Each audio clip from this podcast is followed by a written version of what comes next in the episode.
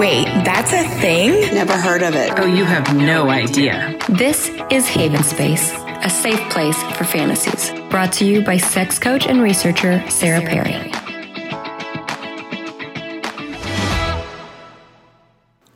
Hi, folks, this is Sarah Perry, and welcome back to Haven Space.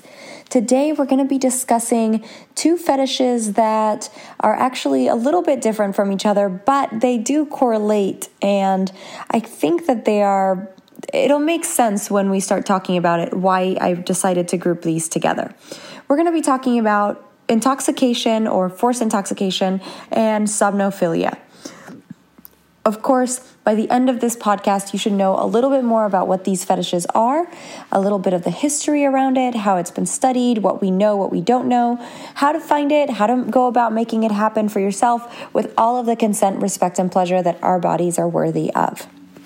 So, intoxication or forced intoxication fetishes are um, being attracted to the idea of coercing someone into getting messed up so, this could be done with a ton of different stuff. It could be done with drugs, it could be done with alcohol. Um, also, forms of breath play could be forced intoxication, but that's gonna we're gonna put that in a separate one altogether because breath play is a very common um, fetish, and there's a ton of info on it. So definitely not putting it on this one. But this idea of the power differential between a dominant person who is then um, forcing somebody to continue to get intoxicated, of course, under the boundaries that have already been consented to and established in advance and then proceeds to have their way with them in many different ways. In traditional BDSM kind of dominatrix dynamics, it could be um, that they're being coerced into doing very embarrassing things, humiliating things, things that can be caught on film and used later for blackmail and that type of fetish. Um, also, sexual things, sometimes sexually degrading things. So, definitely a power differential with the dominant submissive dynamic. Somnophilia is the fetish of sleeping with someone who is passed out. Um, it's also been called the sleeping princess syndrome or the sleeping beauty syndrome. And it's the idea that you can take advantage of someone who is incapacitated, but does not involve any type of force or violence. In fact, the people who um, disclose having or dealing with somnophilia typically do not engage with people who are awake, specifically because their fetish doesn't involve violence. It involves getting away with something that was secretive, but that was pleasurable and playful and non traumatic. Um, of course, this is not to say that someone who is unconscious being raped is non traumatic we are talking about inside of consensual dynamics. And I'll talk a little bit later about how you can ensure that you're setting this up to be something that is healthy for both people participating or for all the people participating if that's the kind of party you're throwing. So, like I mentioned, both of these fetishes, intoxication and somnophilia, are both considered um, predatory paraphilias because they have to do with somebody being the predator over the other person they continue on to become fetishes that have to do with someone that's unable to resist, getting someone to a point that they can no longer tell you no and you can do as you please under the guides that have been established becomes a large part of the arousal, the idea that someone cannot say no to you. So, originally, somnophilia was coined in the 1980s by John Money, who said, um, it's been linked historically to incest. So his stuff says that, but I didn't find anything else, any studies that are current or any historical narratives that actually connect those two things together. I could imagine that money thought this makes sense because a lot of times the people that have access to you when you're sleeping are people inside of your immediate family or inside of your household. But like I said, I didn't find anything relating to that. And in fact, traditionally, psychologists, which I don't know if John Money was a psychologist because it didn't say, but they've been known to problematize sexual behaviors and exploit what they consider to be paraphilias because of their abnormality. I don't subscribe to that train of thought. I believe that any kind of sexual behavior, as long as it's safe and consensual, is absolutely acceptable and shameless. So, the next time we hear about somnophilia is about in the year 2000 when it gets listed in the DSM 4. Um, of course, the DSM 4 still listed paraphilias as disorders and now the DSM 5 has changed that definition to say that without marked distress, no sexual fetishes are considered disorders. So if you feel fine about your sexual fetishes and your inclinations, they are no longer considered disorders. This is a huge change from the approach that the DSM in the past had always had. And linking it again to the idea that psychologists and psychology has long standing relationship of saying that deviant, quote unquote, sexual behavior is somehow problematic. But being listed in the DSM 4 actually means that they have outlined a treatment for this type of fetish. It means that they're recommending exactly what the process is to cure people from this type of fetish. Which is, by the way, hilarious. So, James Cantor, who is a sexologist, super well known for his research um, in trans studies, super well known for his research with pedophilia, but he was recently made to step down from Quad S, which is the Society for the Scientific Study of Sexuality, the precursor to AASECT, the American Association for Sex Educators and Therapists, because of some kind of controversial comments he made during the email ServSafe. So, this person, James Cantor, who is super well known, says, actually, I'm glad it's listed in the DSM 5 4 whatever, but we have no evidence that suggests that any fetish can be erased. So, a person that has a fetish, regardless of whether or not they've undergone treatment, it doesn't mean that the treatment hasn't helped. It, it sometimes can be the difference between a person who is an offending uh, child abuser, child assaulter, and then the difference between just no longer being an assaulter. So it changes your behavior. These treatments are made to change behaviors. The part that we don't know, and that James Cantor argues, is that changing someone's behavior doesn't actually mean you're changing what they're attracted to. So, whether the DSM 4 will outline a specific treatment plan for eliminating a fetish is questionable because how do we then track that the fetish has been removed, except for we've just taught a person that this is something that they cannot come to their psychologists with, right? So, super problematic. Then again, in 2010, Swiss psychiatrist Francesco Bianchi Demicheli did a study on one specific patient that he had where he found a link between a brain injury and the idea of somnophilia and becoming somnophilic, attracted to people who are sleeping. This specific case was about a gentleman who was 34 years old and started to have kind of these sexual attractions towards his wife sleeping. In fact, his sexual attraction was very specific to hands, and when she fell asleep, he would manicure her hands and just caress her hands. The story didn't talk much about what other specifically sexual, like genital based behaviors he was exhibiting. But let's remember that just because somebody may not be acting in ways that we see as traditionally sexual, so we relate to our genitals, that doesn't mean that what they're doing is not innately sexual. They could be exhibiting sexuality and feeling and expressing arousal and orgasm in ways that we haven't considered. So he at first started doing this to her when she was sleeping. She would wake up, didn't like it, and then eventually she got on medications that would allow her to fall asleep into a deep, deep sleep. And then he would continue to do it. At some point, deciding that it had gone too far and she didn't want him having sex with her and playing with her hands when she was sleeping, she stopped taking the sleeping pills. didn't want to participate anymore, and he ended up physically attacking her. And this is how it came to be on the Swiss psychiatrist's um, desk or couch, if you will. So basically, the research they did then showed that he had had a brain injury as a child.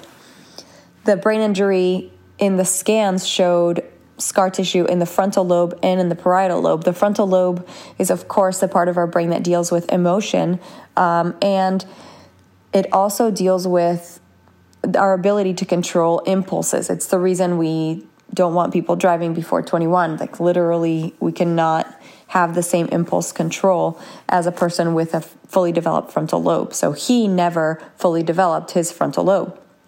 Now, this specifically does not create a fetish, but it may make him more likely to behave in out of control ways that then become obviously traumatic to his spouse.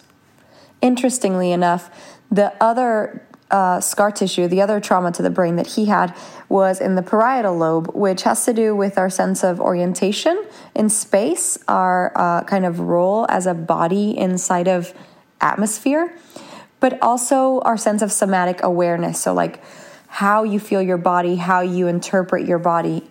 Now, the way that we perceive other people's bodies is also inside of our parietal lobe simply because we are the mirror through which we see, the lens through which we see other bodies. His specific injury made it to where he suffered from a condition where he couldn't see part of his hand. If he looked at his hand, his parietal lobe didn't recognize that his hand was full, complete. And they would do studies with him where he would have to draw himself, and he would always draw himself with half of a hand and they realized his fetishism, the way that he was perceiving his body, the way he was sexualizing his own body, possibly through his sexual awakening, was related to this idea of not having a hand. It makes sense that he would then become um, focused on other people's hands and having access to other people's hands. Again, all of these things seem to be coincidences. To me, seems like it's a pretty far leap to say, oh, we've decided that there's a link between brain injury and somnophilia. So take that as you will. Now, here is the moment where I'm going to start complaining about academia and our access to the body of knowledge that is being created as we speak. Elizabeth Deehan and Ross Bartels in 2019 studied 437 people who self identified as somnophilic.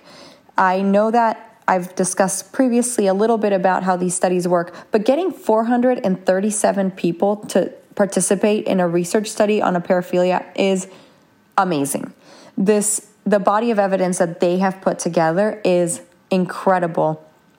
And the caveat is we do not have access to it. So now that I'm finished with my degree, I no longer have access to the scholarly articles that are online unless I pay these copious amounts for subscriptions to each one of these little magazines. Well, their study separated somnophilic people into three categories, very distinct categories.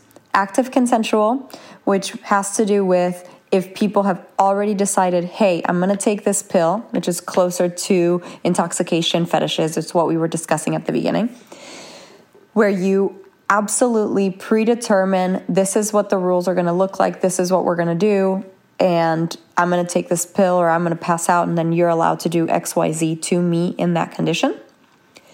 Then passive consensual is our second category, which is one where it maybe was not identified in all these steps, but the person doesn't care. It's not a person who um, feels invaded by this type of behavior. And these passive consensual dynamics can look a lot like maybe a traditional um, nesting relationship where people live together, convive, and then sleep in the same bed. And then sometimes at night, the just being in the same space turns sexual without there being a super explicit conversation about what is allowed to happen and what isn't. Your bodies just kind of start something and you let it go.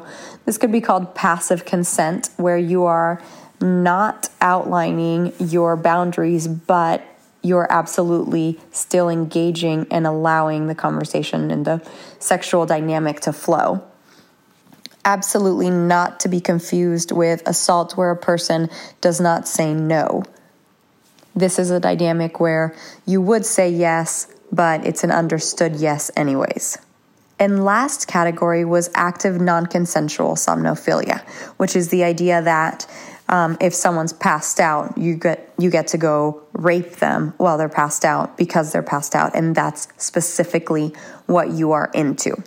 So a few other things that they threw in the study were all of these questionnaires on um, rape proclivity, how likely you are to rape somebody, um, and BDSM tendencies and other sexual encounters. I think that this study would have been absolutely fantastic to access, and I promise I will be trying to get info on that. I'm very interested to know their results. I'd like to know and would like to ponder to you maybe that our society has decided that people who are attracted to having sex with unresponsive people are predators and are willing to do it at any cost. And I would like to argue potentially that in modern day, you have these students doing this type of research with a very sex positive lens, and maybe the numbers show that no, actually, they are not um, likely to commit violent rape or even passive rape, if you want to call it that. And they are not necessarily linked to BDSM in other aspects of their life or kink in these very much more like actively violent forms. The interesting thing to note is that there are so many people in this study that clearly this is a type of fetish that people talk about openly. So, where can you find it? Um, when you try to Google somnophilia or or forced intoxication, dominatrix websites pop up everywhere. So, this is definitely a thing that is happening. Um, it seems to be that somnophilia is more related to men being the, the kind of people that are instigating, whereas forced intoxication tends to be women who are taking place of the role of kind of the instigator, the more dominant one. So it's an interesting little dynamic there. Although I haven't seen any studies that specifically relate forced intoxication to somnophilia. So that's just my observation. There's no research on it. Another place you can see it, both forced intoxication and somnophilia, is in pop culture movies. Not unrealistic that a lot of our sexual assault that takes place is with non consensual forced intoxication, with people getting drugged against their will. That could be related to how often we see it in pop culture and how desensitized we are to that being um, a violent form of assault. You can also find it in Quora, which is just like um, a little post community where you can have conversations. And there are some very intelligent people on Quora with some good accolades answering some of those questions and commenting in. And of course, on Reddit, where people constantly ask if they should feel ashamed if their spouse is having sex with them while they're sleeping and blah, blah, blah. So you can never really separate the internalized shame with um, sexual paraphilias simply because we are raised to think that something that is strange has to make us feel bad or violated. So, really important to keep that in mind. So, how do you do it? How do you prepare? The first and most important thing, especially if you are using intoxicating substances and medications, is to know the drugs and interactions that you are taking. If you have someone in charge of your intoxication and you're engaging in forced intoxication, make sure that that person knows the interactions. Make sure they know the drug. It can be especially true of different varieties of things like cannabis or ecstasy that has specifically different options to create different sensations and feelings. Because if you don't know them, then you could be creating a really unpleasant experience for the person.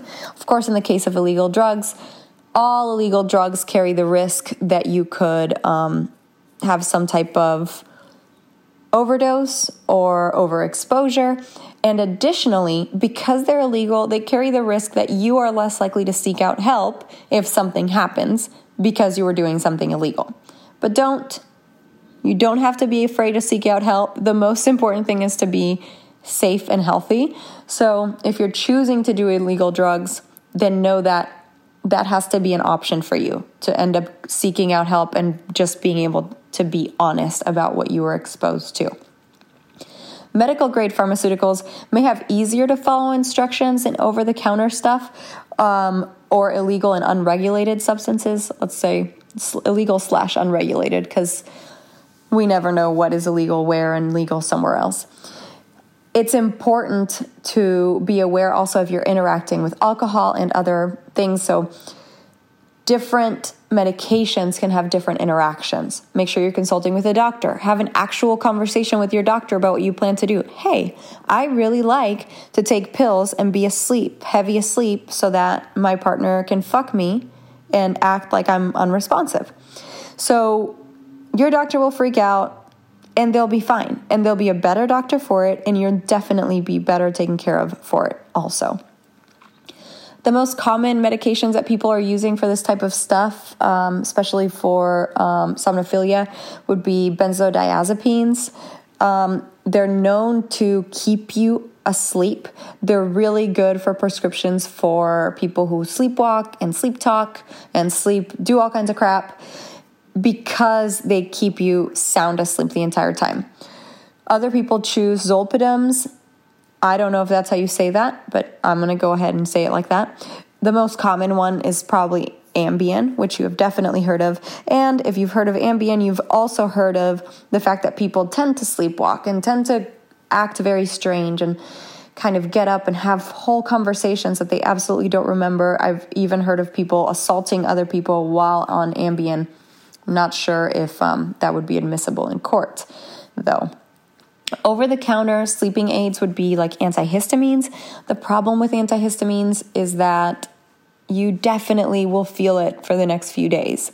So know what you're getting yourself into. Don't just take a bunch of freaking antihistamines because you want to pass out. Have a real conversation with your doctor, get real stuff, and then get proper treatment as you're planning it. So keep track of interactions and the amounts of everything you took in case there's ever an emergency. You can make a list if there's a person who is in charge of safety, so like a domination person, a dominatrix, or a good idea is also to use a Sharpie and Sharpie it on your body because a Sharpie on your body can be erased, but it won't be erased very fast. So if you end up having to go to the hospital and there isn't a lot of time and they're having to cut off your clothes, it'd be really nice for them to know exactly what you took and in what doses. So, I have heard of many people who do illegal drugs who engage um, in safer practices by making sure they do little things like that, like keep track of how much they're taking and find a way to communicate it to people in case there was ever an emergency. Also, you have to prepare by having a real conversation about what you want and what you don't want. The reason this can be consensual is because you can outline things so that when you're in a state of non sobriety, you can be consenting anyways. Now, consent is easily revoked. And if it's not able to be revoked, like for example, if you're passed out, it's technically not consent it's still going to be fine in court.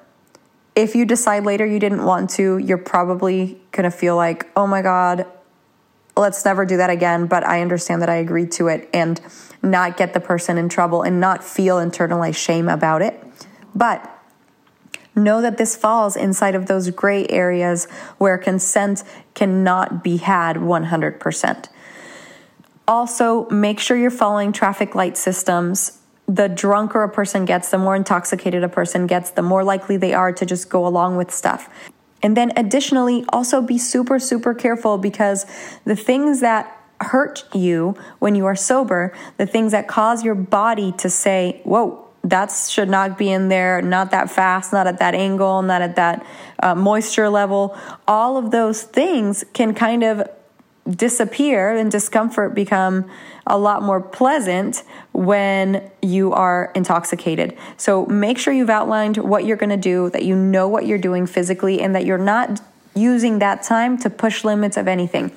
I would strongly advise that nobody have any type of anal sex or any kind of sounding and sounder play with a person who is completely unconscious. And additionally, with someone who is so intoxicated that they may be really willing to take things that are much bigger than typical or much faster than typical and really can cause lots of damage. Again, if you do get hurt, just go get help. It's okay. An embarrassing story is not as important to prevent as a major injury. So, to recap, we talked about intoxication, forced intoxication, and somnophilia, which is sleeping princess or sleeping beauty syndrome. We talked about how they relate to domination and submission. We talked about um, the idea that this is a predatory paraphilia, but it is very much based on not involving force or violence. About how it first started being talked about in the 1980s, got totally pathologized by the 2000s, but by 2019, we had some young students doing some major research on it that we absolutely have to touch back on. We talked about how you can do it yourself, how you can find it, and how you can make sure that you are staying as safe as possible while having these kinds of really experimental experiences. Well, this one was a doozy. I thank you for tuning into my podcast, and I will check you out next time. This has been another podcast of Haven Space. Don't forget to follow us on Instagram at Haven Space by Sarah and on Facebook at facebook.com slash Haven Space by Sarah. If you enjoyed this talk, consider becoming a patron and helping fund more talks like this in the future.